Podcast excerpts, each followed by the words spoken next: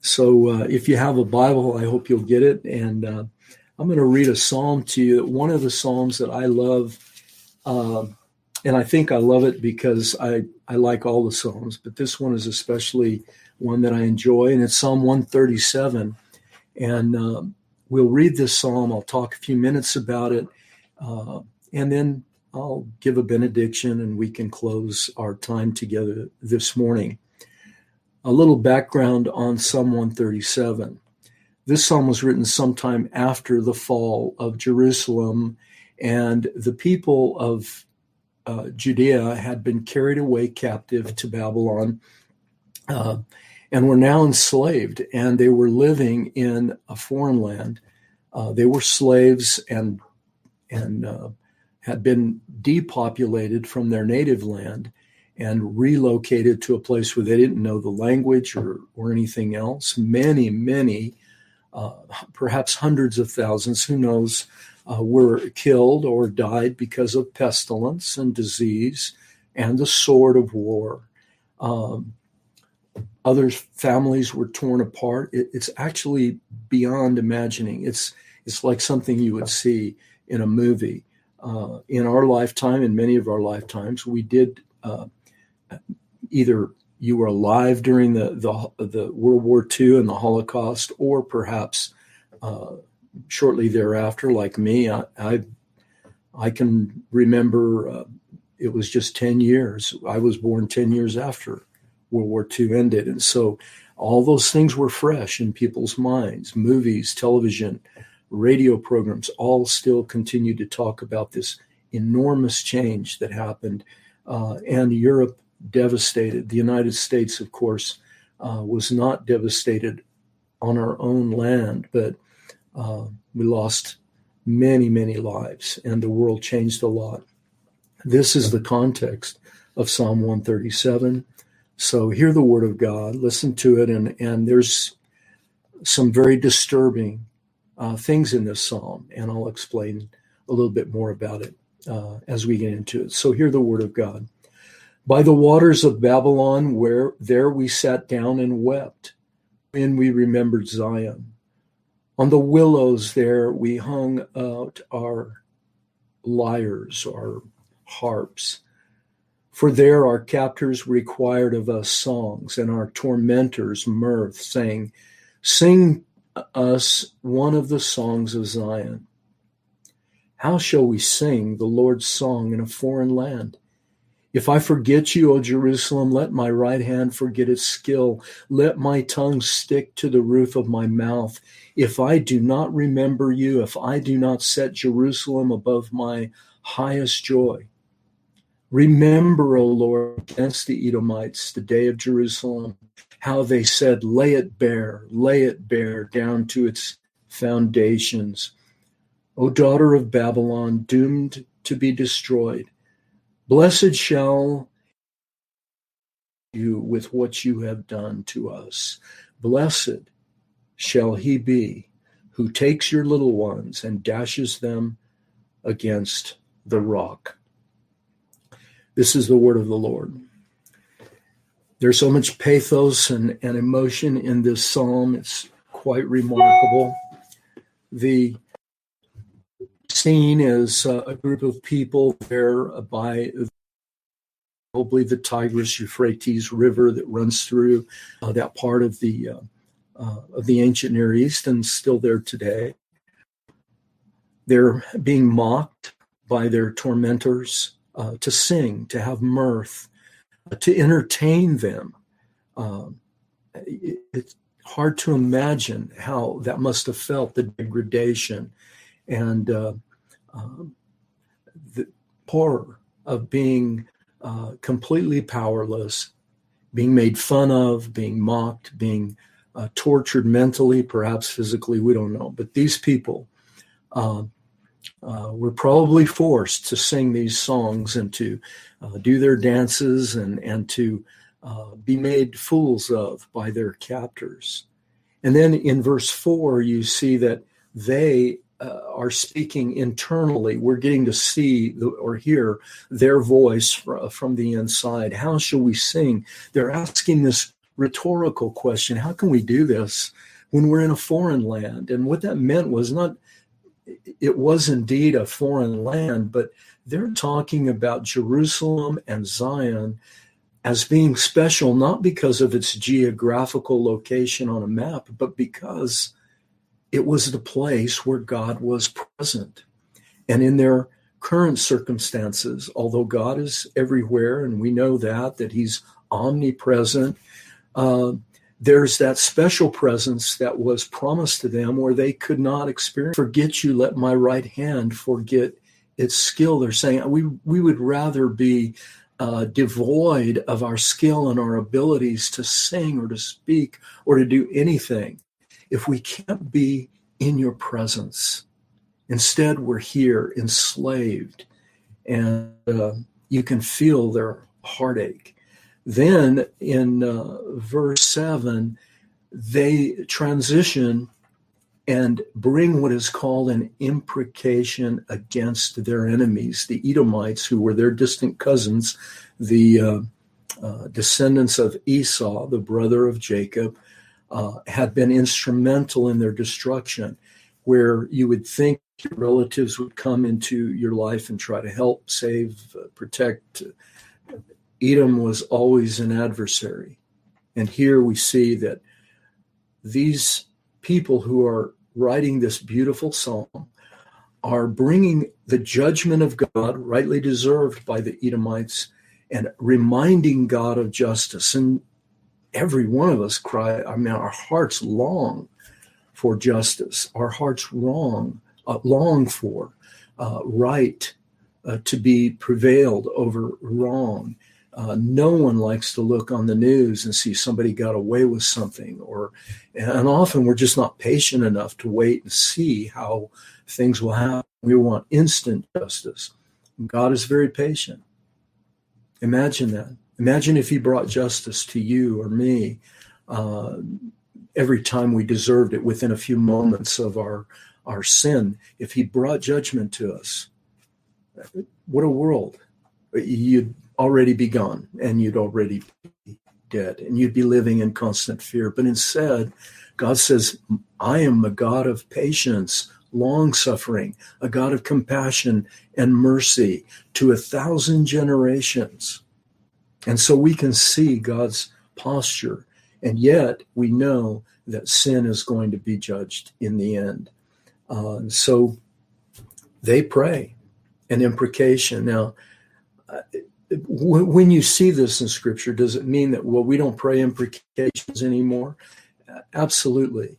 But the way that you can use this type of thing is to say, you know, Lord, there my enemies are out there. This terrible virus is afflicting our planet. Please bring your your restraining judgment against this affliction. Protect our people. Protect our population of our country of our world now it's global i mean there's no there's no borders to a virus there's no national there's no political parties uh, none of that it's all gone and in a moment we are all human all vulnerable to this terrible disease and it should wake us up to the reality that we are all the same we all have the same needs we're all broken we need something from the outside to come in a vaccine. We'll talk about that in a minute. How should we sing the Lord's song? If I forget you, let my tongue stick to it. They're, they're, they're broken. Their hearts are broken.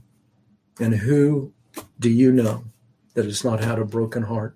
From the littlest child to the eldest person, everyone goes through periods of suffering and brokenness, times of uncertainty, like this, times when you don't know. I mean, the virus may go away. Who knows what's going to happen to uh, the stock market, the economy, people's job? Who's going to get your jobs back? We have no idea. We're on the we're on the very uh, first steps into a whole other world. And if you don't have something that is transcendent, something that will last, then all your hopes and all your dreams are here. I was texting with a dear friend yesterday about uh, the suffering that we see all around us and, and uh, how it's impossible to understand. And I've been thinking about there is no way to understand suffering we see in our world.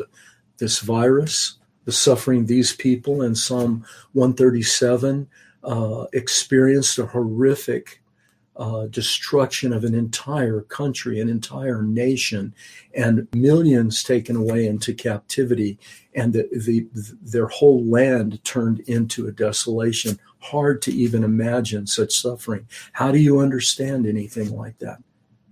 And I have to say, in all honesty, folks, that Christianity uh, offers answers, but not every answer that may satisfy you. And if you say, I can't understand this, I'm with you. I don't understand it. At the same time, Christianity is not ever meant to be understood without two things. One is the cross of our Lord Jesus Christ. You can make no sense of this world unless you look long and hard at Jesus on the cross. And the second thing is you must look long and hard at the resurrection. If you don't plug the resurrection into everything you read in Scripture, then, as one of my professors used to tell us, the gospel overpromises and underperforms. It will be an absolute disappointment because the losses that we experience, as these people did, can never be recovered. If you've lost a loved one, never recovered. If you've lost a job, maybe never get it back. If you've lost your health, you may never be completely healed and well again the way that you hope you could be. And in the end, we all die. And so, where is the hope of any religion? And only Christianity says this that we live in an already and a not yet creation. The already is that sin has ravaged our planet, ravaged our lives, actually. But something else happened. Jesus came into this world, took on our flesh, exposed himself to the contagion of sin and darkness and death, overcame that darkness and that death. And if you want to understand Christianity, you have to understand it in that context. Without the cross and without the without the resurrection, the gospel, the truth of Scripture, overpromises and underperforms. But if it's true, if Jesus went to the cross, if he paid the ultimate price for our sins, if in fact he rose from the dead, then everything that you've lost, every person you loved, everyone, you're going to get that back. You'll get it back. You'll get them back. You'll get the the abundance of things that we that we crave and sometimes worship money and and things those will be returned to us but in a different way. It'll be returned to us because we will be returned to the presence of our God which is the longing that you see in this beautiful psalm. Their hearts so traumatized that they pray an imprecation, that, that's disturbing. They're saying, you know, if we could get our hands on on the people that afflicted us, we would we would destroy them. If we could get our hands on their children, we would crush them. And that's put there so that we can understand the depth of their sorrow. And sometimes you just need enough suffering and trial to come into your life to get you to that point where the hurt is so intense that you would almost strike out at anyone and anything to be well again. God knows that about us. He knows there's injustice. He knows that the virus doesn't care who it's going to afflict. And sin doesn't care. And death doesn't care. It wants us all and it wants us completely. But the question is will you trust the one who took the crushing blow that we see here against the Edomites, against the children, against the, all the judgment that should have come on these people, maybe didn't come on them at that time. It went on to Christ. The, the people that that destroyed our Lord Jesus, those are the people that deserve judgment. And yet he himself prayed, Father, forgive them. They don't know what they're doing. And who are those Edomites? Who are those people? Who are these tormentors of the innocent?